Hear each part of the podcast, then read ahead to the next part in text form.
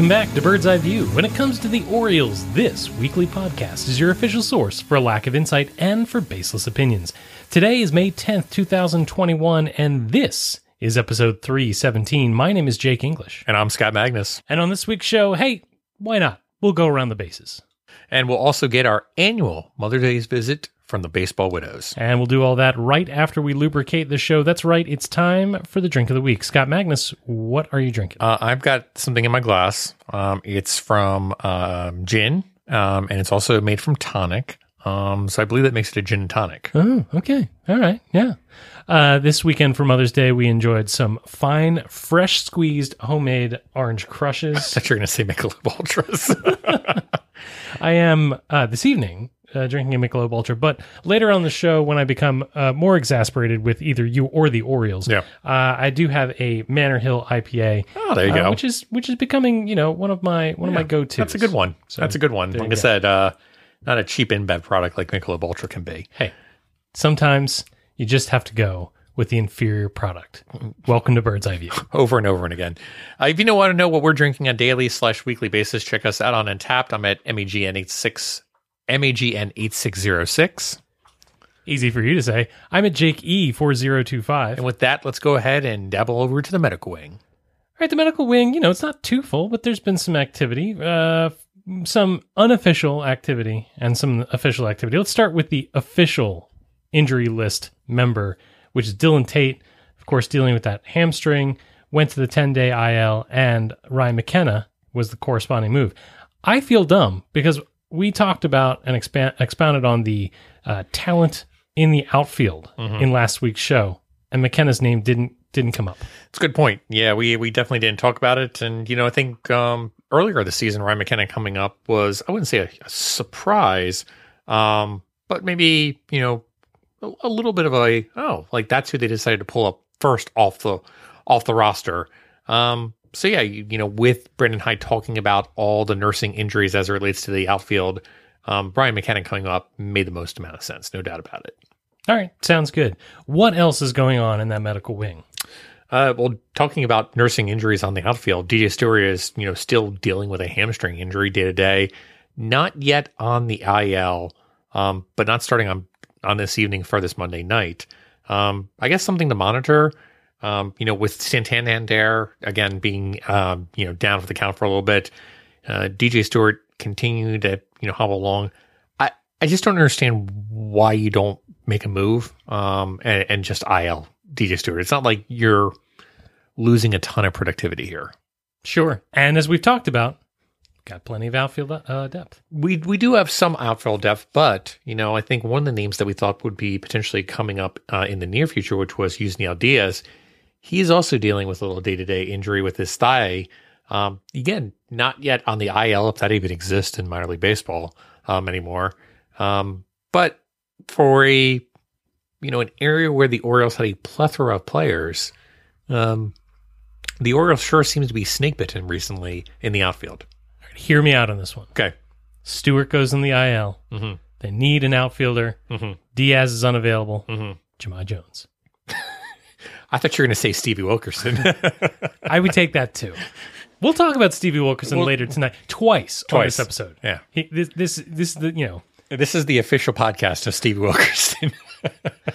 I think uh, I, I think with nowhere else to go, we should head to the internet. Then let's go this week on the Twitters, 280 characters or less. Let's go. I, this first tweet is one that I can relate to. 10 out of 10 would read again. This comes from Suspettus Family Barbecue, who tweet at Suspettus BBQ. Something genuinely momentous happened to the baseball team I care about. This feeling is been a minute. Cloud nine, baby. yeah. Um, and you know, like we've talked about the the no hitter game, and this is obviously what it's referring back to. Oh, oh, that That's the thing. That was the thing that they were referring back to. The one that you saw. There were there were so many good things that happened with the Orioles this week, and I, I just thought maybe he was. Yeah. Um, but yeah, we I mean we talked right afterwards of that no hitter, and I was definitely kind of on this euphoria is the best way to put it. Um, so yeah, I'm, I'm glad that Suspended Family Barbecue could have a little enjoyment. Um, you don't get many when you're an Orioles and a Mariners fan, uh, and when you do, it, it comes at the sacrifice of your other partner. That really that really is poetic the way that worked. It, it is. Um, and, and, you know, you, you know, coming off of a, a great game such as John Means no hitters, you're riding a wave of emotion. Um, you're basically saying, "Hey, you know, let's ride this momentum into the Red Sox series All the way home. all the way home." Um, and the next tweet comes from Locked On Orioles. Check them out at Locked On Orioles. Great podcast. Home games are canceled. Only road games, please. Very accurate. Cancel culture. Yeah. It's just ridiculous. It's out of control. Yeah, I mean, we've talked about this before in other podcasts in terms of, you know, what does this mean? Why can't the Orioles win at home? I still come back to it as a small sample size, and they've played against some really tough competition from the AL East as well. Um, but yeah, um, it's it's un, it's it's very annoying. I think the official term is bummer. It's a bummer. I mean, the, the only other you know thought process I have of why it could potentially be happening is if Scott Garso is within hundred feet of the Baltimore Orioles, it obviously impedes doom. Um, so let- let's think about that, Orioles. Our next tweet comes to us from quarantined Orioles at Orioles underscore insider. It is such an Orioles moment to finally get a no hitter thrown by a starter after 52 years, and then two days later, a former Oriole throws one. The only thing that would have made this even more hashtag that's so O's shout out Derek Arnold uh, would be if Wade Miley threw it against the O's. Yeah. Um, how in the world did Wade Miley throw a no hitter? That is the universe giving Wade Miley's middle finger to Oriole fans. Yeah, I just I don't understand this world anymore. I just it literally was you know two days of like let's praise John Means and then Wade Miley does and we're just like, uh, is something up with the baseball perhaps this season? yeah. Weird baseball. I mean, this game is delightfully strange sometimes, and that this week of of emotions for Orioles fans, very weird. Yeah. Uh, next tweet comes from Matt Kremnitzer at Matt Kremnitzer. Uh, if the Orioles don't win tonight, I'll do nothing about it and watch again tomorrow. Hey, those are strong words, That is absolutely strong words. but Um, that's commitment. It is commitment. Like I said, that's the kind of commitment that we would expect from someone like It's a Says Family Barbecue. oh my goodness. Our next tweet comes to us from the Orioles. They of course tweet at Orioles. You may, may want to follow them. They might be interested if you're uh, if you're into this show. Uh, we have recalled left-handed pitcher Keegan Akin from AAA Norfolk and option left-handed pitcher Zach Lowther to AAA Norfolk. Move that bus. Move that bus. So I got to got to talk before we close out this week on the Twitters. Um, you know, everyone switched their profile picture to uh, John Means and a mustache, um, Including the Orioles. including the Orioles. I don't get it. I'm old, I guess. oh no, I love it. Yeah, I I, just love it. I just don't get it. I mean, I, I don't know. Um, yeah, I don't I don't understand this. Go yell at a cloud, Scott. Listen, um, yeah, I just when I look at an organization and they're willing to put that kind of man on there, it just tells me that they are a wussified organization, um, and they need to, you know, take their mask off. That is not where I thought. not where I thought this was going. But I can tell you, this show is already turning out to run off the rails. Uh, so of course, we've got to bring in some guests. This is, of course, my favorite show of the year. Um, and so I think that we need to turn things over to the professionals. Absolutely, the the non wussified individuals.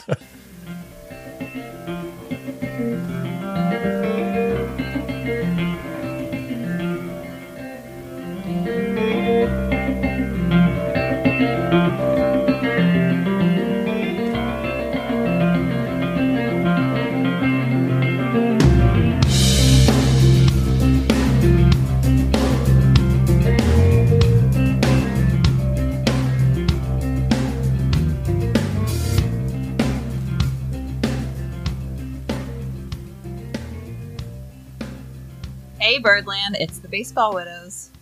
Carrie and Sarah here. Um, so Carrie, it's been a year since we've done this. Happy Mother's Day. Happy Mother's Day to you too, Sarah. Thank you. Um, what have you been doing for the past year? Um, well, I've been locked in my house with three kids, teaching from home. So, drinking? Yeah, same, same, same. So when I was trying to think of like what we could talk about tonight, I just kept thinking about drinking. Should I be concerned? I mean, not yet. Okay. okay. Keep me posted. But it got me to thinking. There's lots of different kinds of things to drink, and I found some new favorites over quarantine. Um, but what is the best drink for baseball, especially as a person who does not drink beer? Hmm. See, I would always want to drink a beer on opening day. I feel like a Natty Boh on opening day just it sets the mood. It's classic, it's hometown. Just I know it's not like craft beer, it's not fancy, but it's just uh, there's just something about a Natty Boh on opening day. That's fair. That's fair. I won't join you, but I I get that. Um, I was also thinking like all of the fun things that can happen, or maybe not so fun things that can happen during a game, and the different times that a game might happen. There's there's more options than just beer, and I've been channeling my inner maybe the Orioles won't be terrible this year after that no hitter.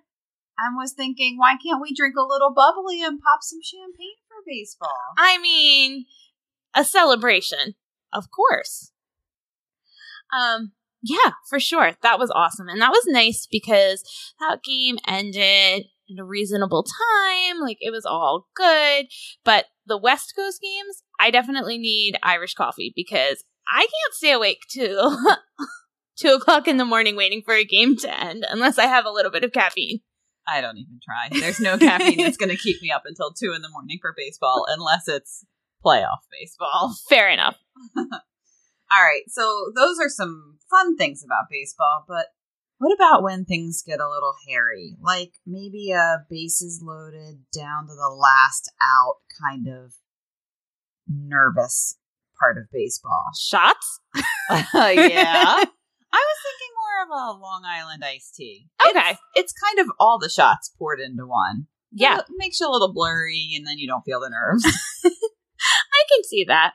But then there are those games like a double header where you don't want to pour all your shots in one cup, but you kind of need something slow and steady. And that's where I would go for a seltzer because it's nice, it's refreshing, and you can drink a couple of those over the course of six hours and feel fine. it's true you can, but I don't like those either. And here's something else nobody's going to like. What about a bad call from an ump that causes you to lose the game? Shots again? no, no, it's worse than that. It's like you should have won, but you didn't, and you were robbed, and it wasn't even your fault. So you need to drown your sorrows. Yeah, that calls for some of my uncle's moonshine. Mm, I've never had that, but it sounds It's it's In- painful. intriguing. Not even. See, I more like to go with the light drinks. So I'm thinking like summer Sunday, you're listening to the game on the deck, drinking some mimosas, maybe having a little brunch vibe. That's a little bit more my speed than moonshine. yeah, no, I'm with you there. well, my favorite thing to drink is rum. Coconut rum, fruity rum, not the spice gross rum. You know I can't. It, too many college memories. I'm thinking one of those games where we actually have a lead and it's not the kind of lead you're going to get nervous about. Eight runs, ten runs up. We've got this in the bag. Then you need some rum punch and pretend you're at the beach. I can always pretend I'm at the beach. Um, and then there are those games that, you know, maybe don't fit a specific drink, but Scott was just telling me tonight that Truly released a new um, seltzer for this season, just for the Orioles. He said it's called Truly Awful.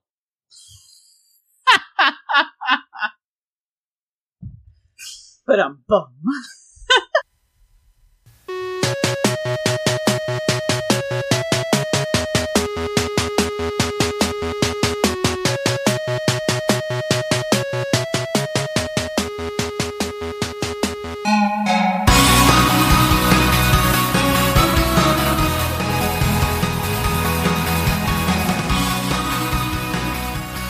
right, Scotty, we got a lot going on in this show tonight.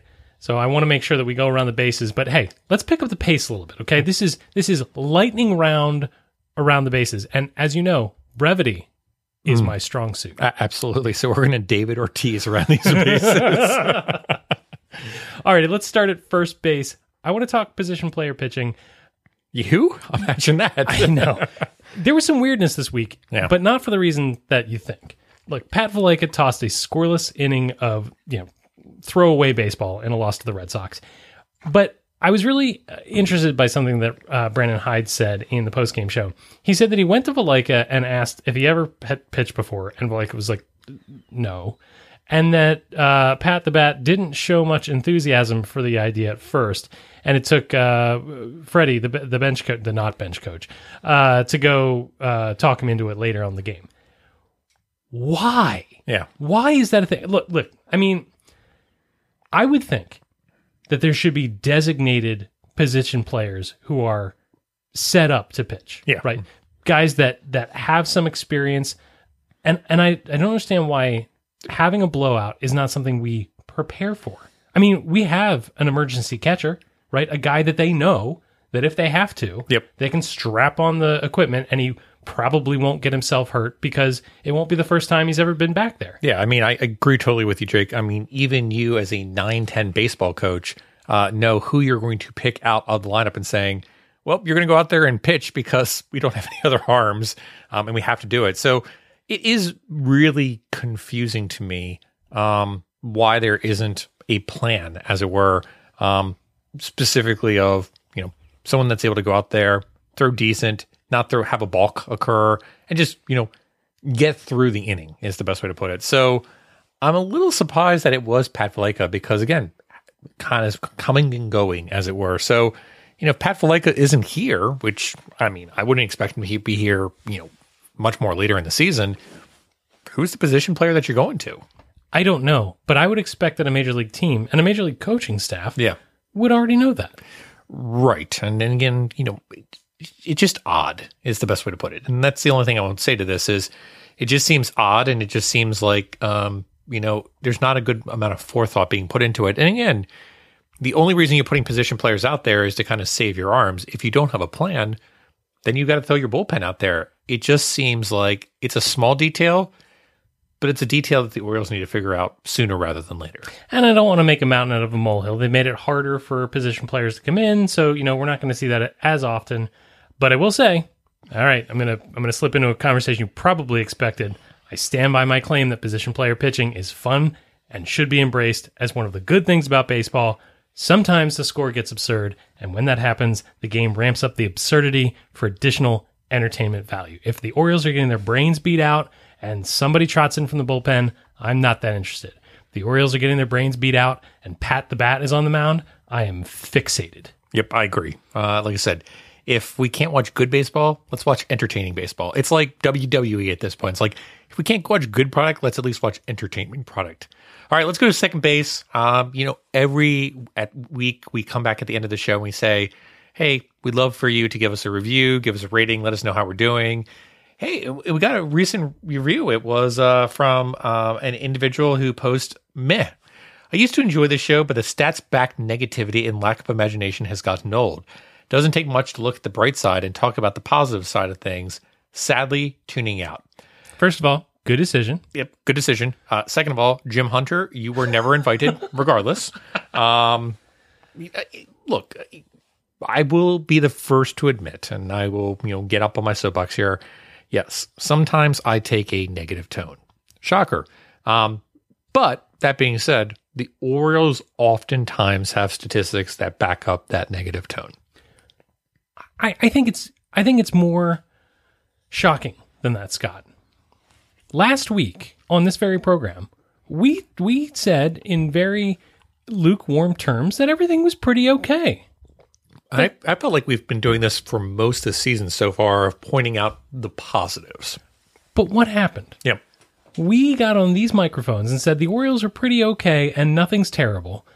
And they rewarded us by losing three straight games to the Red Sox. We can't have nice things when we try to be nice. They do this all the time. I mean, there was midway through April, um, right around the same podcast time, where we were like, hey, they're playing 500 baseball, you know, you know, they're not playing that bad. And then all of a sudden, whoop, like offense disappears, starting pitching is not that great. I, mean, I don't know what to say. I mean, the Red Sox are a really good team right now. Um, and you know, I come back to that first series that we watched the Orioles play, and they swept them. And I said on this podcast, the Red Sox don't look like a very good team. Well, right now they look like a really good team. Um, the whole team. It's not just Devers, but the whole team looks really good. Um, and I'm okay with them losing three straight games to the Red Sox. That doesn't mean it's negative. It just means that they're at a different point of, you know, their journey, as it were. And the Orioles are on this journey of just trying to figure out who's going to be on this team in 2022 and 2023. Look, dear listener, if we are in some way negative, the Orioles respond well. This this program said the Orioles were going to lose 100 games in 2012, and look what happened. Look what we did. We said nice things about the Orioles, and they had a bad week. Look, I'm not saying that we have the power. We said the Orioles should be all in in 2018. What Look I- what that gave us. what I am saying is that we are the Pat Valaika of podcasts. All right, we're here for the junk time, and we hope it's entertaining. But yeah, we're not going to um, orange color glass it. And if the stats do back up the basis that the Orioles are a bad team, we're going to call it out. But there are a lot of positives on this team, just like we covered last week. And that, my opinion, has not changed on that matter. Bad and super fun are not always mutually exclusive. Absolutely. Let's go to third base. All right, question for you. Yep. What comes next? Uh, we watched uh, a little while ago the um, no hitter for John Means. I, at least I watched it. not not sh- not sure if we've mentioned it, but John Means threw no hitter, um, and that was you know a significant thing that happened in Baltimore. A couple of weeks ago, we talked uh, about the uh, the uh, PR department's show notes, right? And they talk about oh the last time something significant happened, and we talked about no hitters, right? Got me to thinking, what's the next thing you want to see in person? Uh, because I I've seen two cycles uh, in person, Felix Pie and Voldemort. Um, and so I, I got to thinking, like, what's some weird and cool stuff that would be neat to see in person, like you know, a no hitter or a cycle or something. Sure. So, I mean, what would be on your bucket list? For for me, I would really love to see an ultimate grand slam. Okay. So you would you want to see a Chris Hoiles' ultimate grand slam? Yes, again, Seattle Seattle, absolutely. down three runs, Weird games. two outs, ninth inning, bases loaded, walk off grand slam. Would love it. Would be Yeah. awesome. Uh, now, for me, I'm a, I'm a, I'm in that same category. Of, I want to see I want to see a dong. Um, me in person, I want to see somebody hit the warehouse. Like I think that's a really good one for an in person basis where it can happen. You know, home team, visiting team. I want to see someone hit the warehouse. You don't have to be there. Yeah. And here's why. Baltimore has like 550,000 people, a metro uh, population of what, 2.7 million peop people? 2.7 million people were there for 2131. Absolutely. 2.7 million people were there for the All Star game Yep. at Camden Yards. You don't have to go and see somebody hit the warehouse. You can just tell people later. No Yep. big deal. Nobody's going to card you. And then, you know, tandem off of that, you know, similar to your ultimate grand slam, I think I really like to see like a Josh Hamilton game, like a four home run game. Yeah. Um, where a player is just so locked in that they're coming up for that fourth at bat or their fifth at bat, and they are literally flirting with history. Um, so those those are the two that would be most intriguing to me. Uh, is just watching a baseball player just in the zone, um, and then just watching someone freakishly hit the ball so hard that it hits the warehouse would be intriguing enough for me. So, so one of the weird things I was thinking is that do you remember? do you remember when Kevin Millar had that weird like um, consecutive game on base streak? Yeah, I, I don't remember what the record was, and I don't remember how close he got, and I don't remember if it was like you know an Orioles record or what. But in in a very unremarkable season, it gave you a reason to take note every time Kevin Millar was up. It was almost like uh, starting pitchers giving up more than five runs in less than five innings uh, for 20 or more games, and everyone wanting to, in essence, know that stat. Yeah. But it'd be cool to see a legit one. Like, I don't know off the top of my head what the Orioles record is for a consecutive hit streak, but it'd be kind of cool to have somebody go after that, right? Yeah. So even here in a losing season, you know, if you're rooting for Cedric Mullins Yep. to make his mark on franchise history, that'd be fun. And it'd be fun to watch in person. So when I'm watching a game in person, like I'm obviously I'm looking for everything else, but the one thing that I personally look for every single inning is I look for an immaculate inning. And I look for that basis of three hitters come up, three strikeouts, all on nine pitches. And I know some of the, or- I know there's been an order or two in the recent past that have done it. Um, but every so often I'm watching that basis of an immaculate inning. And I know there's been a bunch of pitchers that have done against the Orioles as of recently too. But it's one of those things that I wouldn't say that I put it on like I I've never seen it or I want to see it, but it's one of those things that I watch a game and I pay closer attention probably to most people about immaculate innings. I want to see a position player do it. Oh, Pat the Bat almost did it the other night. if Pat Valaika did an immaculate inning, that would be amazing. I uh I would love to see uh you know perfect game is awesome no hitter is great but it also would be kind of cool to see somebody rack up that 20 plus strikeouts Yep. in a single game because again that's one of those things where like everyone in the park regardless of which team it is is invested in wanting to Absolutely. see that happen. And again, it's just domination. It's similar to the throw home run game. yes where it is absolute domination um, by that player of like no one is able to touch them. Um, and I remember watching that Kerry Wood game um, on on I think it was being broadcast on ESPN or they cut into it on ESPN. I remember watching it, and I was just thinking, man, this guy is untouchable today. Like he is absolutely in fuego. Um, and it would be fun to see that in person because, like you said, every single batter that came up next, it would kind of be raising the you know anxiety slash excitement level throughout the entire game. Well, it's like um, you know, the thirty to three game. Yeah. was was fun. It was like you know gallows humor fun, Right. but it was you know it was exciting. Uh, la- last one from me. Uh, I think it'd be cool to see an unassisted triple play. Yeah. again in person, watch it happen because that's the kind of thing where you know it would happen really quickly, and while it happened, you probably wouldn't be able to process it, but then you'd have to sit back and be like, "Oh my gosh, that really happened! Oh my gosh, So it was like you having sex for the first time. yikes!" All right, we want to go home plate Absolutely. after that segue? Let's score. Um, I want to talk about the MASN app. Yeah, Scotty, I just downloaded the MASN app. I did. I did it tonight as well for the first time because We did not discuss this. I'm very proud of you. We did not. Um, I was sitting around. I didn't really have the energy to walk five feet away to get my remote to turn the TV on. And I'm like, eh, why don't I download the MASN app and just stream this and see how this goes? So yeah, um, yeah, I, I, I broke my cherry as it were for this evening. What were your thoughts on the MASN app? Now that it's here, now that the rollout has been ineffectual and sad, the app is here. Yeah. What are your thoughts? Um. All right. So I I downloaded it. I clicked on my favorite team. Um. I obviously I yeah. I obviously went right to like I just want to stream the broadcast. I don't understand why I have to choose between MASN and MASN two. Like I just want to go directly to the Orioles game. Like why are you giving me the option of going to MASN or MASN two? What if there's a perfect game happening over on MASN 2? I reiterate my statement. Like, if I wanted to do that, that's fine, but it should default to whatever channel the Orioles are on, which again comes back to the whole TV debacle, which is well, what channel are the Orioles playing on and what channel are the Nationals playing on? And it still amazes me to this date that the Orioles and Nationals, you know, aren't just on a respective channel. It's like MASN Orioles, MASN Nationals, and everyone knows exactly what channel they need to turn into. Nope, it's always well, today is going to be MASN 2, but tomorrow we might be on MASN 1. We'll see what happens. It's like a jackpot of uh of likability. But um one thing that I did not like about the streaming service uh when I was watching it is just how delayed it was. Um off by we'll call it 10 to 15 seconds.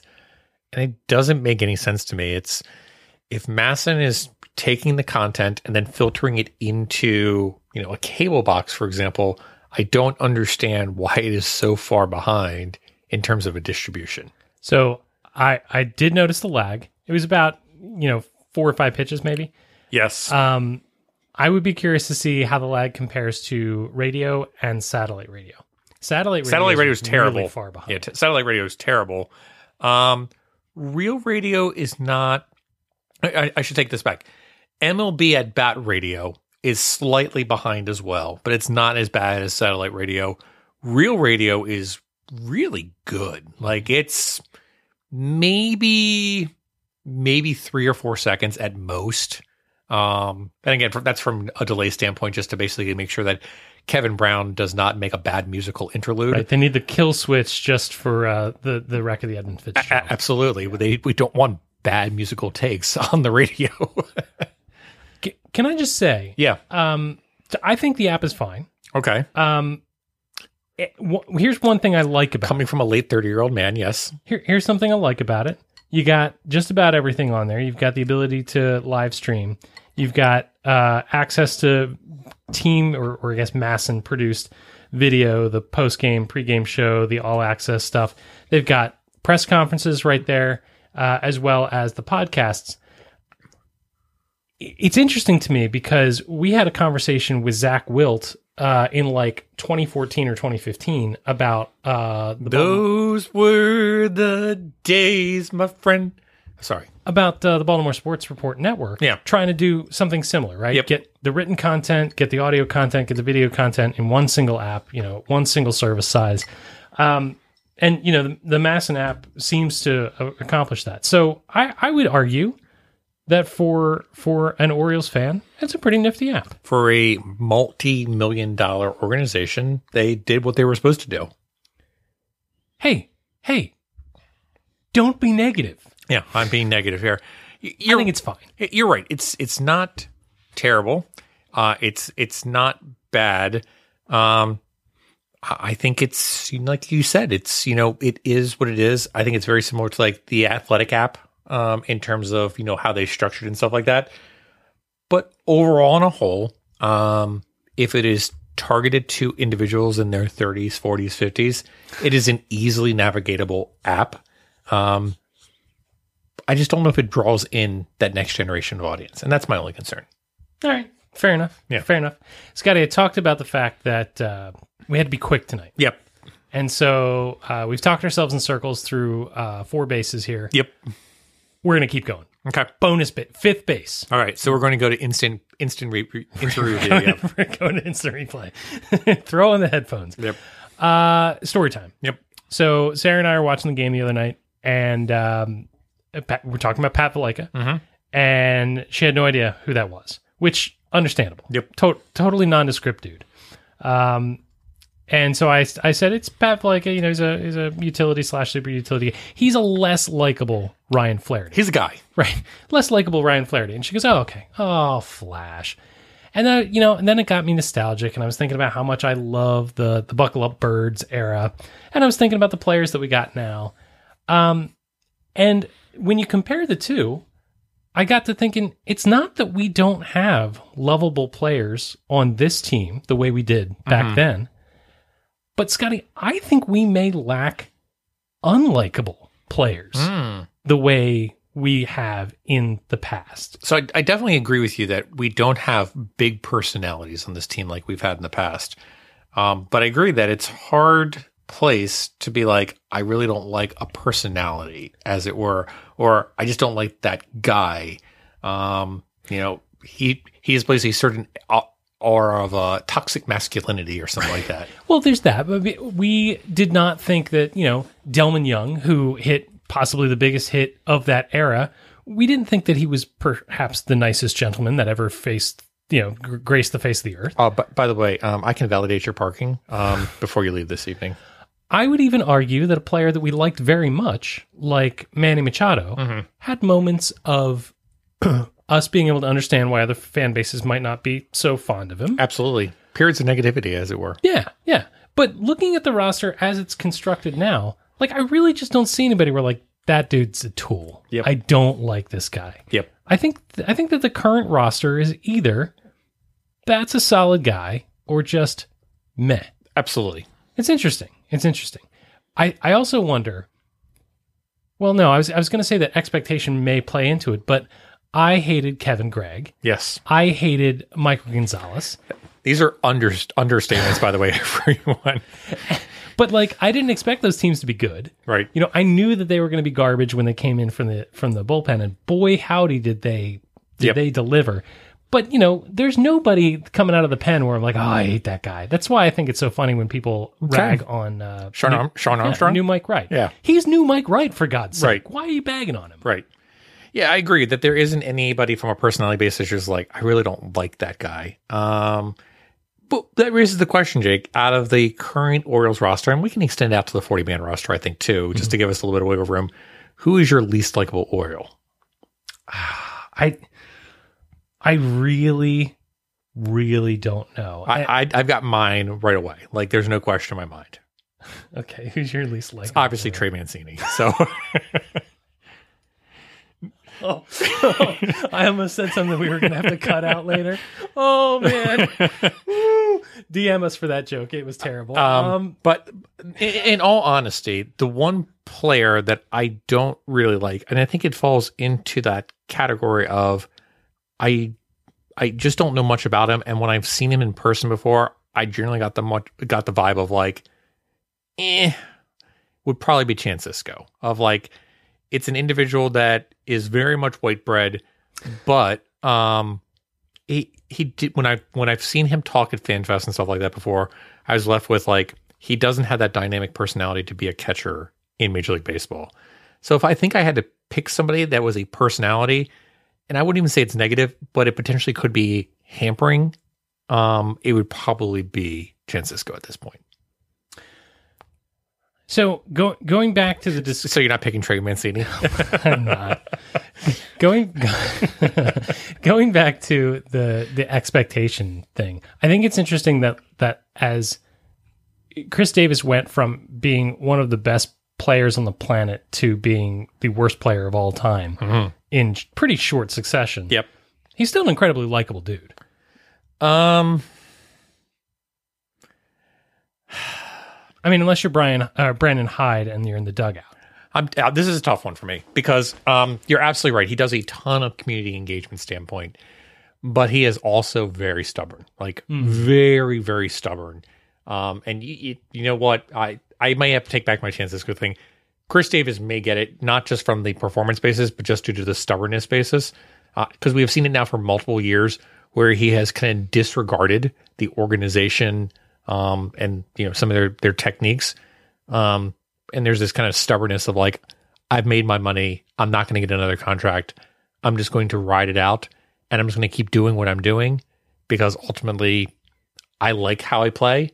Um, and even if it doesn't translate, I'd rather not completely reinvent myself in order to go through the motions. Hang on. Yeah. You don't think another club is going to give him 161 million dollars when he's done here? I don't think anybody, any other club is going to give him $10 to even come into the ballpark. Uh, we're going to give him ten dollars and more for the next thirty years not to come into the ballpark. You said any other club. Fair enough. Uh, Unless the Orioles become the Nashville Sounds, then no, no other club is going to be giving him any money. eek, eek, eek. One one guy who I, think expectation is creeping in that like is is souring my my my vibe toward him uh, is Hunter Harvey. And his inability Yeah. to get on the field, and and that's one of those things where it's like, you know, when it was Brian Roberts, uh, you know, uh, I, I I I chided people for feeling this way, so I have to like, you know, I'm trying to be better. I'm I'm trying to work on myself, but I, I will admit to to feeling a little something that we just can't get this guy on. Plus, you know, ridiculous hair. Yeah, I mean, I, I can't really be upset with Hunter Harvey um, in that given regard. But from a personality basis, I'm going to still go with Francisco. But Chris Davis, I, like I said, I don't even consider Chris Davis to be on the Orioles anymore. Like I said, he is a mascot of a forgotten era. Um, and I just have written him off in my head at this point. So um, let's see who won this week on Fantasy Boss.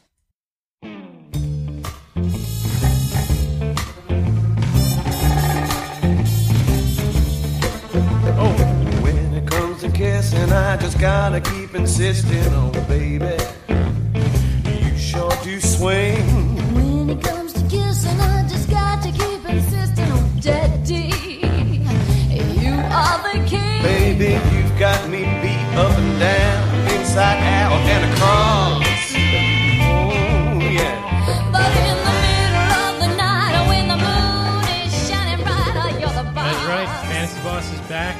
And so was the era of Jake English domination. Domination. Thought I might have it this week, uh, where both teams went up three and zero, uh, and when and when Bowie got to three and zero, I was just like, I got this week. There's no question in my mind. I got this week. But uh, nope. Uh, Jake, you picked Aberdeen this week. All about the hometown bread. Aberdeen dominated five and one to Bowie's three and two. Um, yeah, just like I said, Aberdeen was on fire, and they had some great starting rotation, um, some pitchers uh, this week. So yeah, props to Aberdeen. Um, you know, good job for the Ironbirds. So Jake, what's your category going to be this week? Uh, we are going to go back to offense over at the uh, Orioles, and I'd like to I'd like to um, I'd like to go with K percentage. Okay. But if you please, don't pick the guy you think is like you know going to come off the off the bench once, and, and so like no Ryan McKenna, Right. So we're looking for someone that's going to get at least, you know, 15 plus paid a appearances. somewhat regular, Yeah. at least a platoon guy, And we're looking for the lowest K rate or the highest K rate? lowest. All right. So we're going to go with lowest K rate. Um, I'm going to go with, I'm going to go with Trey Mancini. All right, I am going to go with Ryan Mountcastle. All right. I think he's coming on at the right time, and uh, we're just we're just going to try this. Yeah, and like I said, um, Mountcastle, you know, historically has been a pretty high K rate guy, but you're absolutely right that Mountcastle over the past ten games has been um, catching fire in a jar. You know, we were watching tonight's game on a Monday night, um, hit a home run as well. Um, so it'll be interesting, you know, that that swing is starting to look better um, as it relates to Ryan Mountcastle. So let's see what happens. So we're going with K percentage. Um, who's going to have the lowest one? Either Mountcastle or Mancini, both booming the ball tonight uh, for the Baltimore Orioles, both hitting home runs uh, on a Monday night. Um, but we'll see how they do with that plate discipline at the plate, and we'll figure out who owns it. And with that, let's go ahead and do some good, the bad, and the ugly.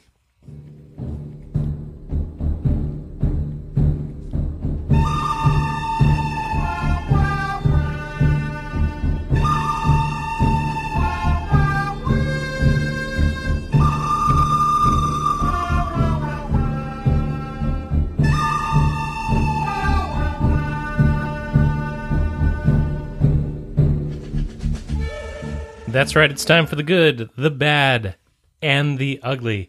I'm going to go ahead and get started, and I'd like to talk about the good that took place this week. I want to go back and talk about Cedric Mullins, and I want to make sure that we talk about him because I don't want to take him for granted. Right? It seems like chalk to talk about Cedric Mullins and how well he's he's doing at the plate. To, to talk about his contributions, talk about this marvelous, magical season that he's having.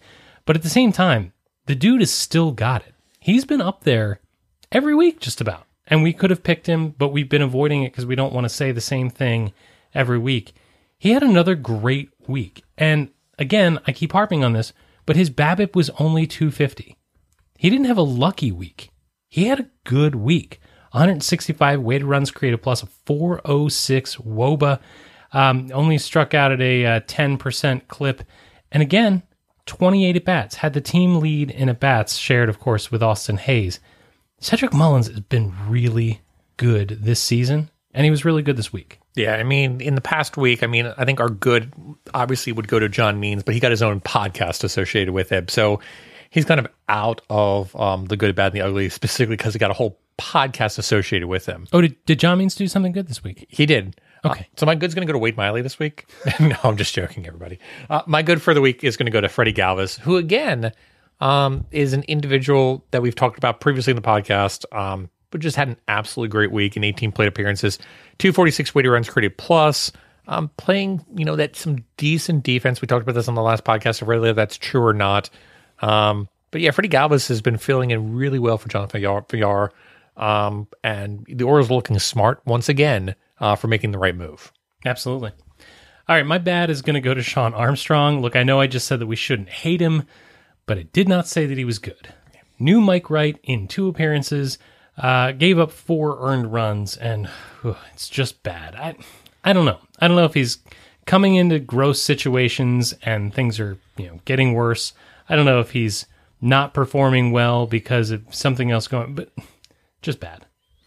Yeah, I I mean, I agree with you. Um, you know, another individual who I consider to be bad is Maikel Franco. Uh, We talked about the Orioles doing really well with that Freddie Galvis signing. The Maikel Franco signing, I feel like, has been you know not great. Um, I think it's been kind of a waste of money. Um, me personally, um, I mean, I don't think there's anybody going to supplement or supplant Maikel Franco. Um, but you know, he hasn't made a dynamic impact to me uh, on this Orioles roster. Yeah, no, absolutely. And, and the thing is, again, we we were talking about him. I think it was last week. He was bad, but not necessarily ugly. This week, you know, he's he's had another he's had enough rough go of it. All right, let's talk about ugly. 11,000 fans in the stands mm-hmm. at best. It's really ugly when most of them are Red Sox fans. Yeah, I I completely agree with you. This is my ugly as well. Of the whole Red Sox series has been really tough to watch, and we saw a precursor of this earlier this season with the Yankees series, and we're like, all right, that's a decent amount of Yankees fans, but I feel like it's blown out of proportion with this Red Sox series. Of, um, I mean, I don't want to put a percentage on it, but it feels like it's like seventy or seventy five percent Red Sox fans. The, the fact that they're so vocal when stuff happens Yeah. is just the disappointing thing. Like, you know, a home run will get hit and the, the crowd will quote unquote go wild. You mean a fly ball? It's just you're you're right. It's it's tough to watch. Um, it's even tougher to being in the stands. And like I said, I've been at those games with Red Sox fans in the stands. But in a small stadium like that, where it, they can't be drowned out, it is extremely obnoxious and extremely difficult to watch those games and be in attendance for those games. so we don't we don't show each other our good, the bad, the ugly, which is why we ended on the same. I, I'm not sure we've landed on the same ugly in a long time. Yeah, I, I don't think we have, but uh, Not this not since Jim Palmer in 1969. Yeah, but this is this was a big one for me, and like I said, I, I can't really fault anybody about it. I mean, if Red Sox fans want to go and buy the tickets up for the weekend, that's fine. But I will also say, I specifically traded in our tickets earlier this season for this notion of like, I don't really want to be at a Red Sox series, and I'm was really concerned that this might happen. And the last thing I want to do was be there on Mother's Day weekend with a bunch of Red Sox fans. So, you know, the Orioles did everything right. They gave away really cool promotions. They had, you know, the Boston, uh, they had the Baltimore Giants um, uh, hats from the Negro League. Um, they had, Elite Giants, as I was corrected. yeah, thank you. Um, they had the Infinity scarves from the Mothers. It just there wasn't They, enough. they had a player throw a no hitter that week. I mean, they did everything right. They did everything right. The Orioles had everything going in their direction, except deep down in my heart, I knew I'd be surrounded by Red Sox fans, you know, from you know various areas of the you know, the Baltimore metropolitan area, uh, and I just couldn't deal with that. Our Arbutus stand up. Yeah, Can can I just quick bonus aside? Sure. Uh, I, I'm not sure that we talked about this. Did you watch any of the Yankees game on TV? no, I don't think so. Um, so watching highlights of the Yankees series, I, I think when we were originally going to have our show on Monday, maybe I watched some of the uh, the Yankee series highlights, just kind of refresh my memory, and was delighted to get some of those highlights from the the Yankees uh, broadcast crew. And the Yankees broadcast crew kept talking about uh, how fly balls just fly out of Camden Yards left field. You know, well, that happens here in Camden Yards, or you know, pop ups in in Camden Yards turn into home runs in left field. And I thought to myself, you guys know where you play, right? I'm gonna say you, you realize you have a short porch in right field. You, you've been to Yankee Stadium once or twice? Yeah. Okay. You, you literally have a team built for people that it can hit it to the right right field porch. You literally have a stadium built for that. for your team. Exactly. So, um, yeah, go pound sand. Right? I thought it was ridiculous. Yeah, that's absolutely ridiculous. Um, well, with that, let's go ahead and blow the save. So, uh, Jake, I'll let you take it away this week.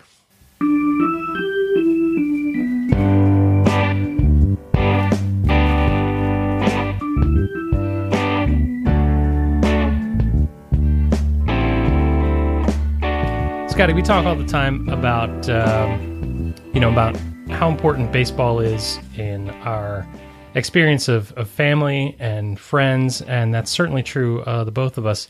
Um, a good friend of the program that we've had on this show, uh, Josh Finver, uh, who of course is our resident Nats fan uh, uh, expert. Uh, had had a rough week of it last week. Uh, had a heart attack and is going to be just fine, and has uh, is on his way to recovery. Uh, it was a really scary couple of days, and uh, you know I love him dearly, and I'm I'm so glad that he's doing well. Uh, but I'd like to just you know throw out a reminder: let the ones you love know that you love them, and if baseball is the way in which you express that love, even if it's calling your dear friends to razz them about their team 40 miles away from yours where they shouldn't be. Make sure you do that. Life and baseball seasons are too short, and the friends we make along the way are too sweet. Yeah, completely agree. Josh, I hope you get better. Bryce Harper's thinking about you in Philadelphia. Josh, I hope you get better. And uh, the base, uh, the the Baltimore bandwagon is a is a is a good road to to recovery. Absolutely. And that's our show. Remember, you can find this in our entire catalog of indispensable episodes at birdseyeviewbaltimore.com. Bird's Eye View is available for download wherever you get your, get your podcasts. Subscribe to the show on Apple Podcasts, Stitcher, Google Podcasts, Spotify, and many others. Please remember to rate and review the show, especially with a meh. And we appreciate the feedback and it encourages other people to listen for the first time. Come and get social with us. You can email us at contact at birdseyeviewbaltimore.com. You can send hate mail to jake at birdseyeviewbaltimore.com. You can find us on social media. We're all over the place Instagram, Facebook, Snapchat, TikTok, Creamsicle. But the best way to get a hold of us is on Twitter, where we tweet at Bird's Eye View, B A L. And with that, Baltimore and beyond, I will bid you all a fond adieu adieu. Good night, Baltimore. Be safe out there. And let's go, O's.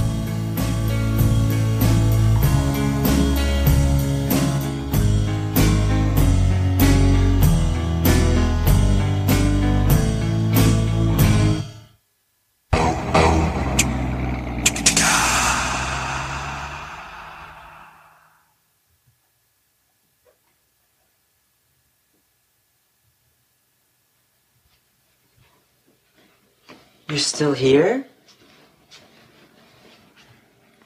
It's over. Go home. Go.